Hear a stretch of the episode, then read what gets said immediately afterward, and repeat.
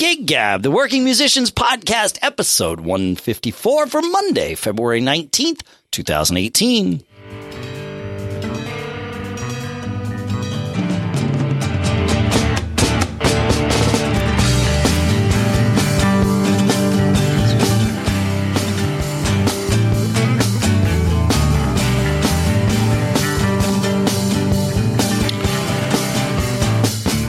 Folks, and welcome to Gig Gab, the podcast by, for, and about working musicians here in Durham, New Hampshire. I'm Dave Hamilton.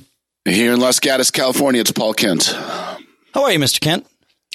Pretty good, Mr. Hamilton. How you feeling now? Um, you know, better than last week, not as good as I would like to. So, So that is was a pretty good fall. I mean, if it's taking you this long to kind of start feeling better, that you really you really wrenched yourself. uh, yeah, it really it wasn't the fall. It was that fateful stretch that I did like two Ah. days afterwards. Yeah, I I um, you know, I got this app for my iPad that that like lets you it's a 3D thing and it lets you deconstruct the human body. Because I wanted to see like all right what what is it that hurts? What do I think I did? And uh I think when I when I stretched it like I felt a pop. I mean we all heard a pop in the room. It was really loud. And that was my rib kind of popping back into place. But Yeah. um but I think when I did that one of my intercostal muscles which is the which are the muscles between your ribs like either was being stretched by that out of place rib and was like happier that way or it got like jarred or something because that muscle's been in a cramp for you know like a week and a half now. Yeah. yeah. So and it's just taken time. Maybe it's way better now. I usually don't have to lift my leg off the floor when i cough now so that's a good sign. I wish i was joking. I had And to you're- cancel a you're- gig saturday night for that so Whoa. and it's only the second time ever for like health reasons.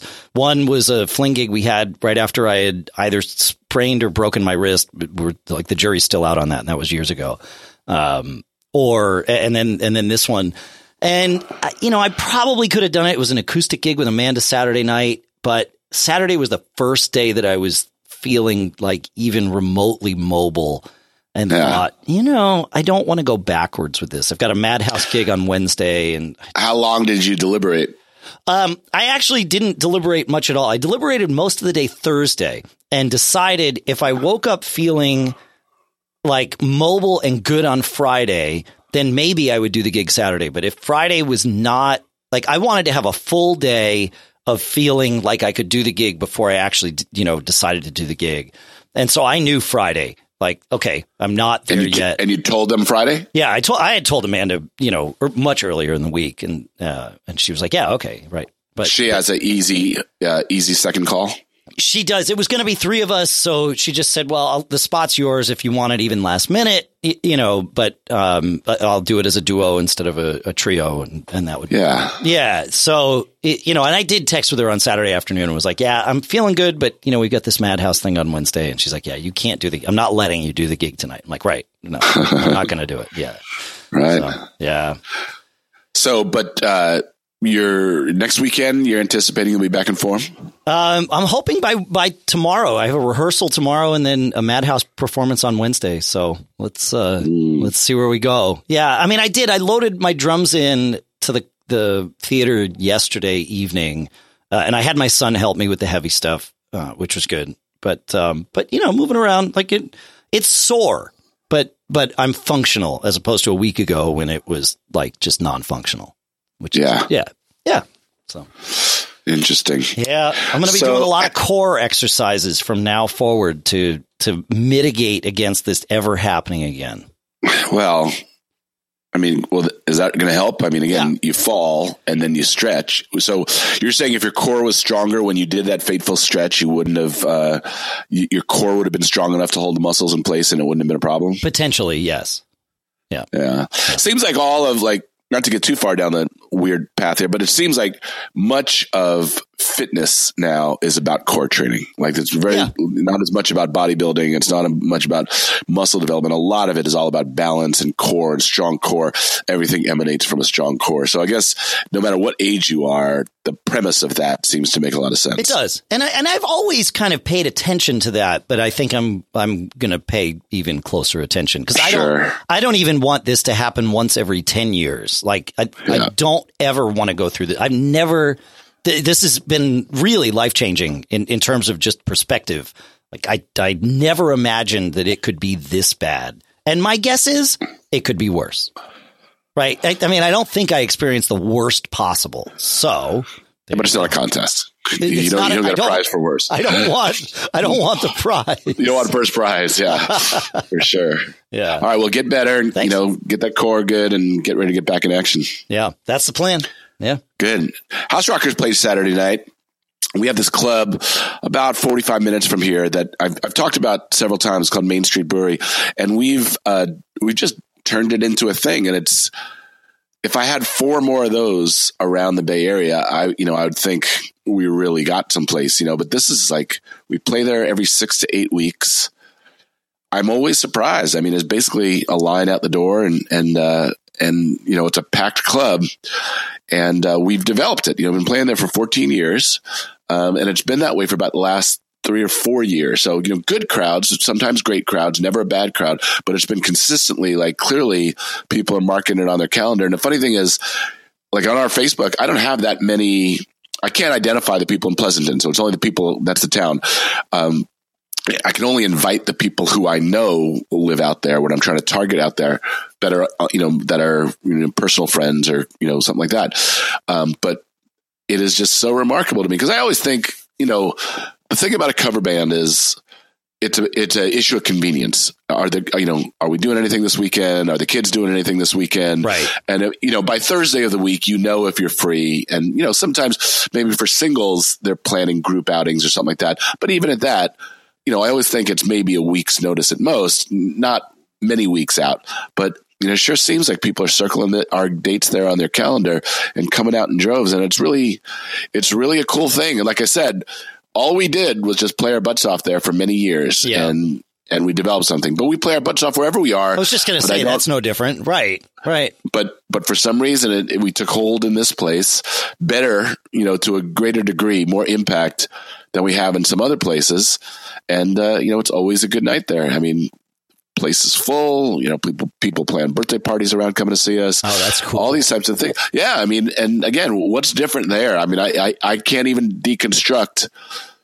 You know, right right demographic, maybe you know, perfect demographic, maybe. Could you know, be. I don't it know. could be. Yeah, I mean, it sounds like it's that that uh, beautiful sort of synchronicity between what you play and what that club tends to draw in terms of clientele. And, yeah. and right, because that's a lot of it, right? You know, you can play anywhere. And in theory, the right clientele could come anywhere to see the right band, even if it's the wrong place. Like, even if they would never go there on any other night, if you're playing there and the right people come, it could be great but the chances of that happening randomly are pretty much nil.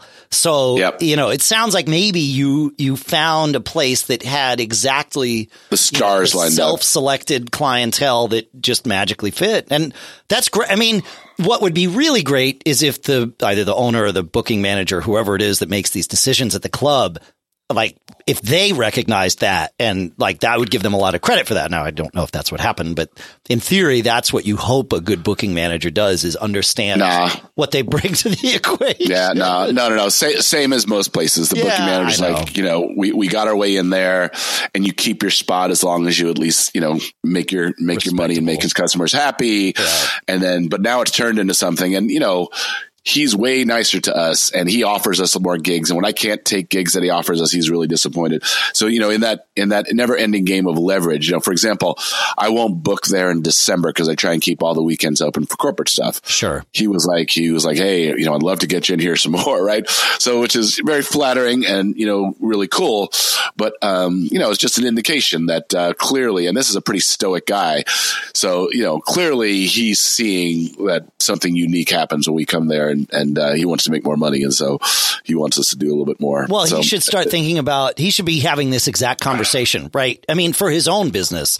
And figure yeah. out, okay, why do the House Rockers work here? And what other bands are there that I could, you know, bring in that are, that would do the same thing here? Right. I mean, yep. that would, that would be a smart business move, I would think. But, you know, what else? You'd think. You would think. Yeah. You would think. Yeah. You yeah. said something interesting though. Um, about Facebook ads and and you know like inviting people to events and all that. I've I've I think about this stuff a lot, and I've been starting to think that maybe you know I publish the event on you know your band's website or whatever and share it out there and do all that stuff whenever the gig comes in. Like just have it on your events page because it's good in case somebody happens to stumble on it. But in terms of the actual like person to person invites where you take that event and and invite people to it, I'm starting to think that like 24 hours before the gig might even be too far out to start inviting people. Um, I, I mean, there are some that will plan it for weeks, right? But like you said, especially the demographics that that you and I are in, and then therefore are generally the demographics of the people that we would play for. You know, it's like they don't know their schedule. The weekends are always sort of in flux. And if you can just at the last minute throw them a great idea, you're not going to get everybody, but you're not going to get everybody anyway. But if you throw that idea right in front of them and they're like, yeah, we don't have anything to do tonight. And then boom, that invite comes in. Oh, let's do that. Perfect. Well, I'd say this. Um, I'd say of my, let's just use either Facebook or, or my emailing list. So sure. I have about 2,000 email names and I have about 2,500 opt in. You know, people said, put me on your list. Mm-hmm. And I have about 2,500 Facebook people. Yep. I'd say somewhere less than 10% are the hardcore followers who want to know where we are and, you know, will plan around us. Right. I would say 90% are kind of like the, you know, what's going on this weekend. Oh, the House Rockers are here, and uh, you know, you want to go, want to go, and so it's the week of. So, yeah. you know, I, I think I've shared this before. I, I generally, I let, I let, I leave the weekends alone.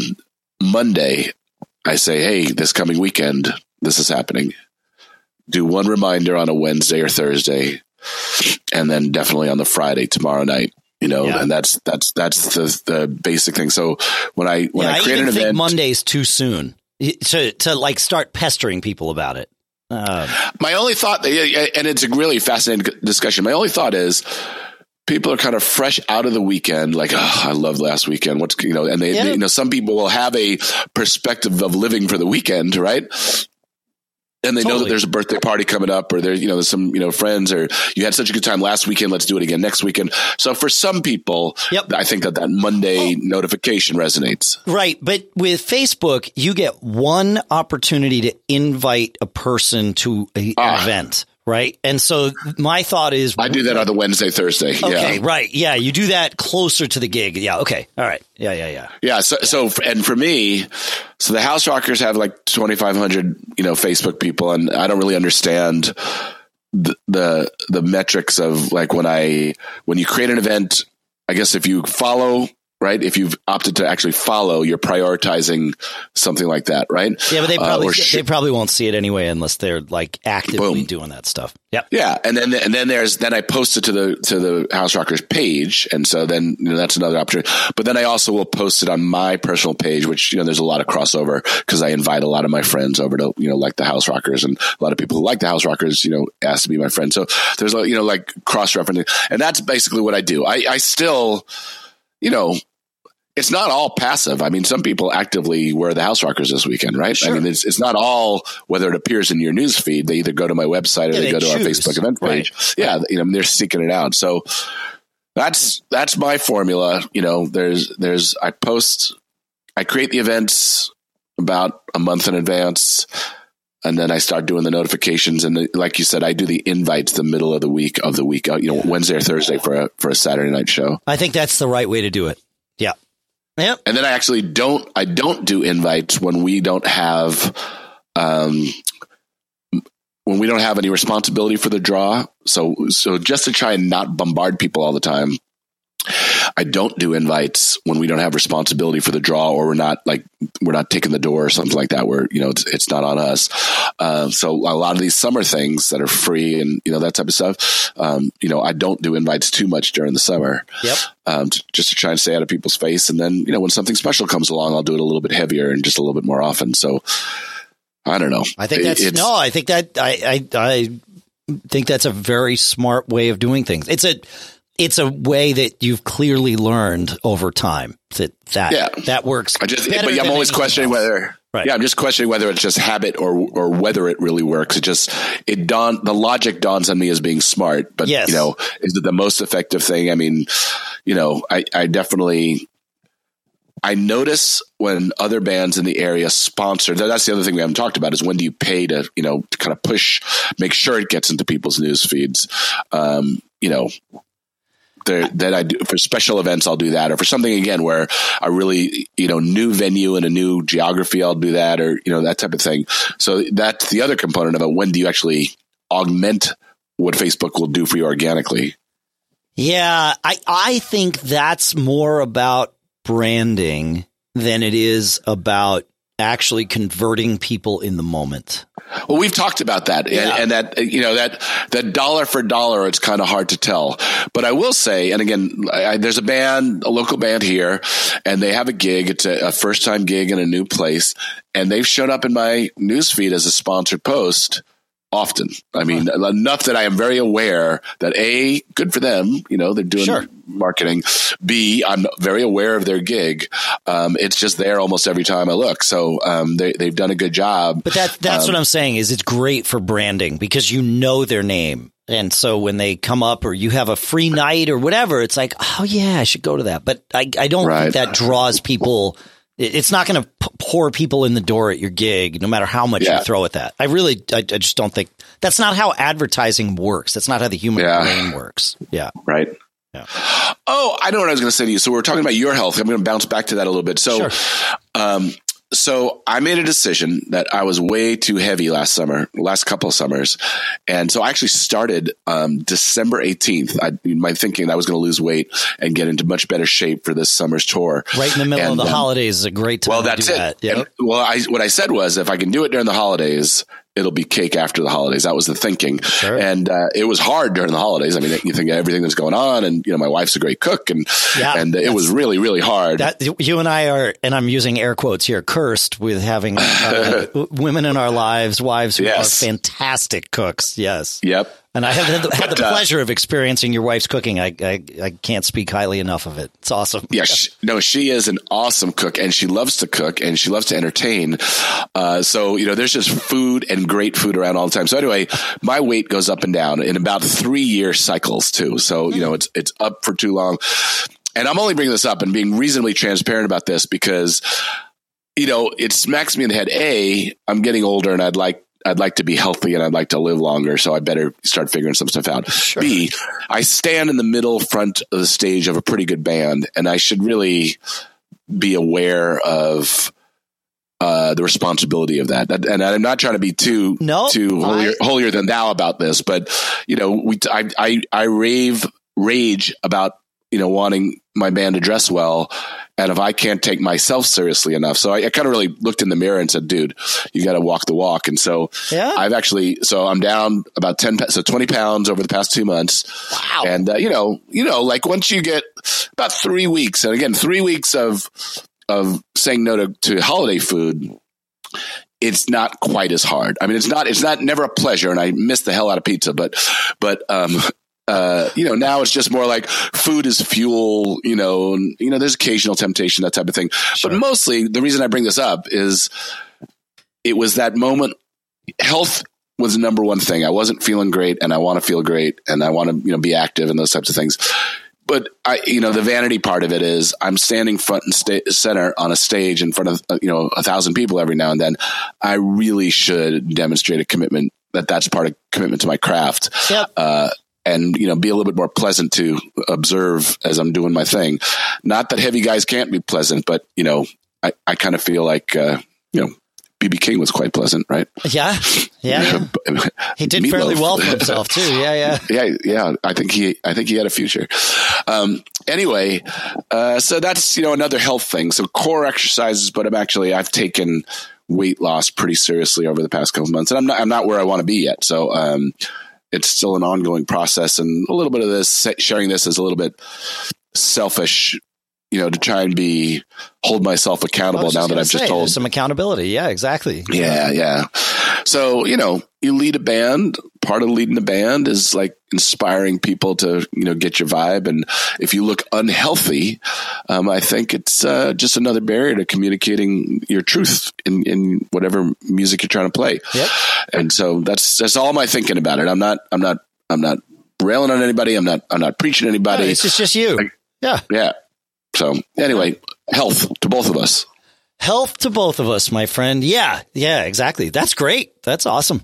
Yeah. Hey, have you heard this? Uh, the funny stuff coming out of NBA All Star Game yesterday, and uh, and uh, Fergie's rendition of the national anthem? Uh, I saw brief oh. posts about this, but I did not. I'm not a basketball fan, and so no. I I'm I this what you just said is more than I knew already. Oh man, Oh man, dude, I don't. The, the, it was an extremely strange.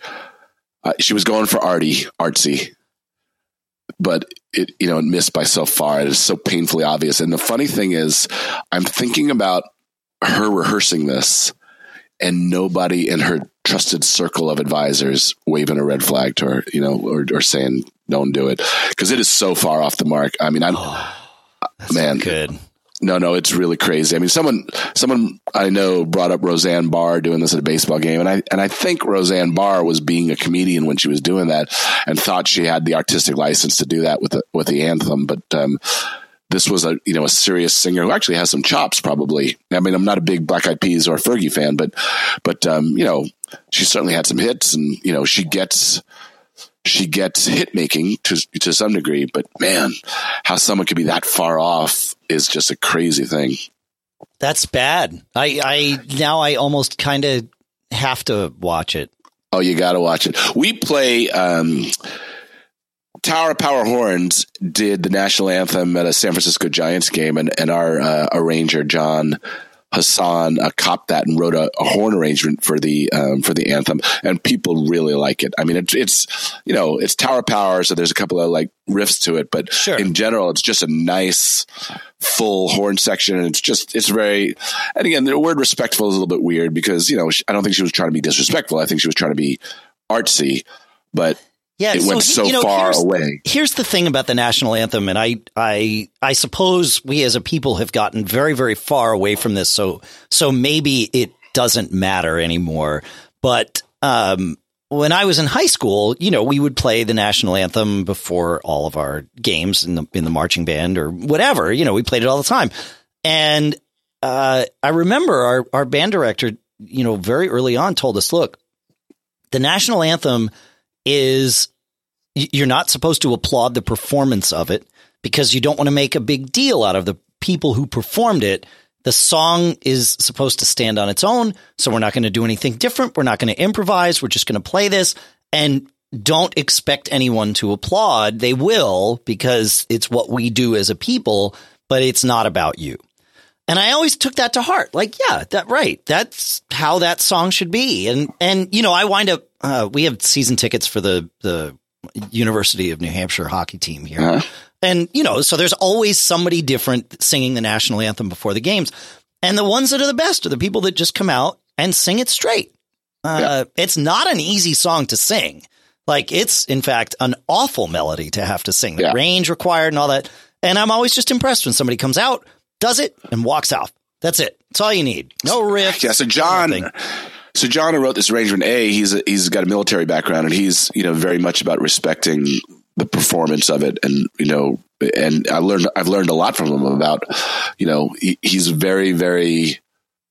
This is this is serious stuff, you know, and from his background, it is very serious stuff, and yeah. so, um, it's respectful. I think, you know, the NBA is a large part about, in some ways, moving cultural barriers. You know, there's like a quite a bit of a. Well, then they should just stop doing the national anthem. And, and I don't say that to be to be flip. I, I, it's weird that we do. It's in fact, it's the, the synchronicity of the timing of this on Saturday. For whatever reason, I guess it was because we were at yet another hockey game for our son, where also they play the national anthem. And she was like, "Why do they do this at, at sporting events? Like, they don't do this at concerts where, you know, people get together and they're going to, you know, enjoy a shared experience. They don't do it anywhere else. Why do they do it here? So I looked it up and there's a post on Mental Floss that explains that it just happened during the seventh inning stretch of the 1918 World Series. It was the Cubs and the Red Sox playing. And, uh, the, they had, um, I, guess because of uh, you know World War One was happening, a lot of stuff. Uh, they had uh, people doing like military drills and bands playing patriotic songs, and so during this one game in Chicago, they played the Star Spangled Banner. Everybody sang along, and it was great. So then, when it came to Boston, they did the same thing. And then for a number of years, it was only there for like big important games. They would play it before you know, like a World Series game or something. And then uh, I forget which president it was, but but somebody actually made it official that it was our national anthem, and it just became a habit that we played it before sporting events. Uh, but it was never like you know a thing that we had to do. It just sort of developed, and and it has stayed in the sporting world. It just hasn't grown beyond that. It's also worth mentioning that the melody for the national anthem, the words were written by Francis Scott Key, right? Well, he was watching that that uh, battle at sea. But um, the the melody was it was like a friend of his realized, or maybe it was his brother realized that the words would fit perfectly with this drinking song that they had called "To Anacreon in Heaven," uh, and and that's so that's the melody. We sing a drinking song as our nat- national anthem, or at least a drinking melody. So there you go. Little history lesson from Dave Hamilton. There you go. I, it's just weird that, I, yeah, like this is the kind of trivia that interests me. So, yeah. That's in your head for yeah. sure.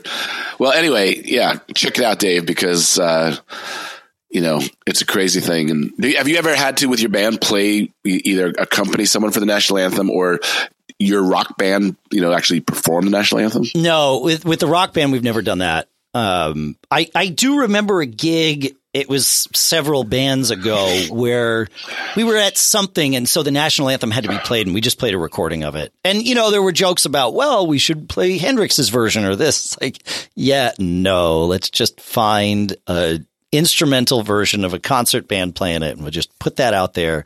I, what I find weird is when I go to like a youth hockey game or something and somebody pulls out, you know, if they're just going to play a recording of it, like this, this, uh, team in Rochester, New Hampshire, they pull out this weird, like totally riffed up.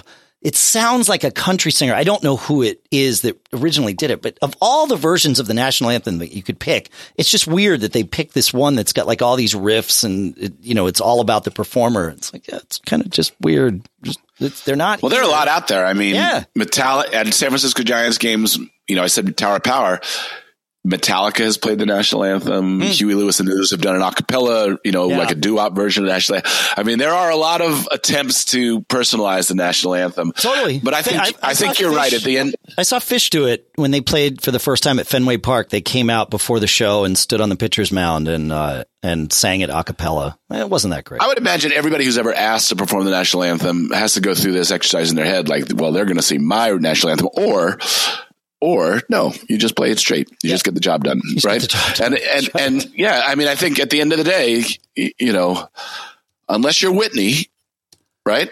Right. You know, unless you're unless you're that amount of talent, sing it. You know, hold the money note at the end, and you know, get right. the elicit the patriotic pride. But you know, to try and affect the whole song, you're you're you're just it's just not worth worth the risk. I don't think. I don't think so. I don't. The hate that will come back with you if you don't pull it off. Yeah, so. most people aren't. Yes, you'll get the the enthusiastic fans that will support you. The people that hate what you're doing to the national anthem will simply stay will quiet. hate you. But they will hate you, but they will stay Yeah. quiet out of respect for the song. They're not going to make a big deal out of it in the moment. Now it sounds like this Yeah. thing sort of, you know, social media it sounds like might have taken over. Dude. I got to go see it. But uh Yeah. But you know, don't think for a moment that just because you did all these riffs and you had somebody, you know, three people in the crowd cheering you on, that that was a win because it probably wasn't. Most people probably regretted having to listen to you do that to the song. That's my feeling. Yeah. For sure. Yeah. You know, it's funny. Uh, this gig I had Saturday night, so I was feeling a little bit of a twinge in my throat. A lot of people are sick out here. I went to the gig and I felt good during the gig and sang well during the gig, and and you know I felt good. And then, you know, I started to feel a little weird on the drive home, about a 45, 50 minute drive home. And I was pretty sick yesterday morning. I'm probably still sounding a little bit froggy now, but, um, it's kind of weird. I, I wonder if, I wonder if something's coming on, adrenaline keeps it away. And then, you know, the letdown at the end of a, a hard night is, uh, you know, it lets it all in and, and fester because I was definitely clogged up, you know, feverish. And, you know, my throat was, I, I can sing those shows and I sing them all the time and never pay a fatigue price on it. But my throat was definitely, Huh? not my throat, like, like more, there's just stuff down there. It's not, I wasn't Yep. hoarse, Right. but, um, Yeah, Yeah. I, I've experienced that. If if I'm if I feel like something's coming on on the day of a gig, the next day is it's either gone. Like going to the gig and sweating through it and all that stuff can be totally healing, right? It just whatever it is, we're just going to cook it out. Or I get exactly what you're talking about, and by the time I get home, it's like, oh, I'm going to pay for this, you know? yeah. yeah, yeah. That's just how it goes. I, I think When, you know, surviving the winter of gigs, you have to kind of be pretty vigilant about keeping your health up. Ah, And even at that, you can't keep everything away. No, you can't. That's right. But the good news is, you know, they're all viruses, which means once you get one of them, you don't get that version again. So that's good, right. I mean, Cool. so as we get older, there's less. We're susceptible to less and less in terms of those colds, which is good. Well, that's good. Yeah. Hey, Dave. Hey, So I think you and I, I think you and I have personally um, put the kibosh on uh, on Gibson Guitar Company. I heard. Yeah. So we talked last week about cool alternates to the known name brands, and you know we got on our Facebook page a little love from Heritage, and you know I know the Godin guys looked at us, and I and uh, and the um, Eastman guys looked at our you know liked our page. Yeah. So we're talking about all these optional, you know, alternative guitar brands. And then a couple hours later, you know, news starts to be spreading that Gibson's on the verge of Chapter Gibson's on the Eleven. block. That's It's all, right. it's all us, man. It's our did it. fault. if only Gig Gab 153 had never happened. That's right. If only. So apologies to the good people at Gibson. I mean, I, you know, there's a lot of mixed feelings. That is an, that is iconic. It's an iconic guitar. It's an iconic American brand. It's an iconic rock and roll brand. I, I, you know, I hope that there's some way that someone figures out how to, how to right that ship because, you know, I think it's, you know, slash with, with a, uh, an alternate brand guitar would seem a little odd to me, right? I think I think icons are good when it comes to something like rock and roll. So here's the thing though, as I saw that and and I'm not, you know, a guitar player, right? But uh as I saw that I started to wonder, well, we put so much priority and we hold such a value for these vintage guitars, right? That what percentage of new players going out and buying guitars or even existing players going out and buying guitars what percentage of those are on the vintage market versus on the new market and is it it, like because there were all these articles like rock and roll is dead it's like well, you know i look around and i don't, I don't think so but maybe sure Eh, but is it that there's just like the market's saturated with guitars and we actually place value on the older ones so the newer ones are seen as not as important like is that I think it's just a, I think this it's just a dynamic. No, I think I think markets change, right? So Yeah. you know, you and I with our business hats on, markets change, and you know the opportunity for brands to come in at different price points and different feature sets. That's just how markets work, right? So Mm-hmm. someone says, "Hey." you know, not everybody has the money for the top end. So let's get real competitive in the middle and let's get, let's, you know, be more creative feature wise at the, at the entry level. And so, you know, that's, that's something that markets do. Yeah. And then market leaders have to adapt to that, right? I mean, that's just every, just how every industry. That's just how it goes. And so, you know, the Gibson brand is worth a lot of money. It means a lot. It has a lot of recognition. I mean, there's a lot there that, that is, is of value. So, you know, do they cut production?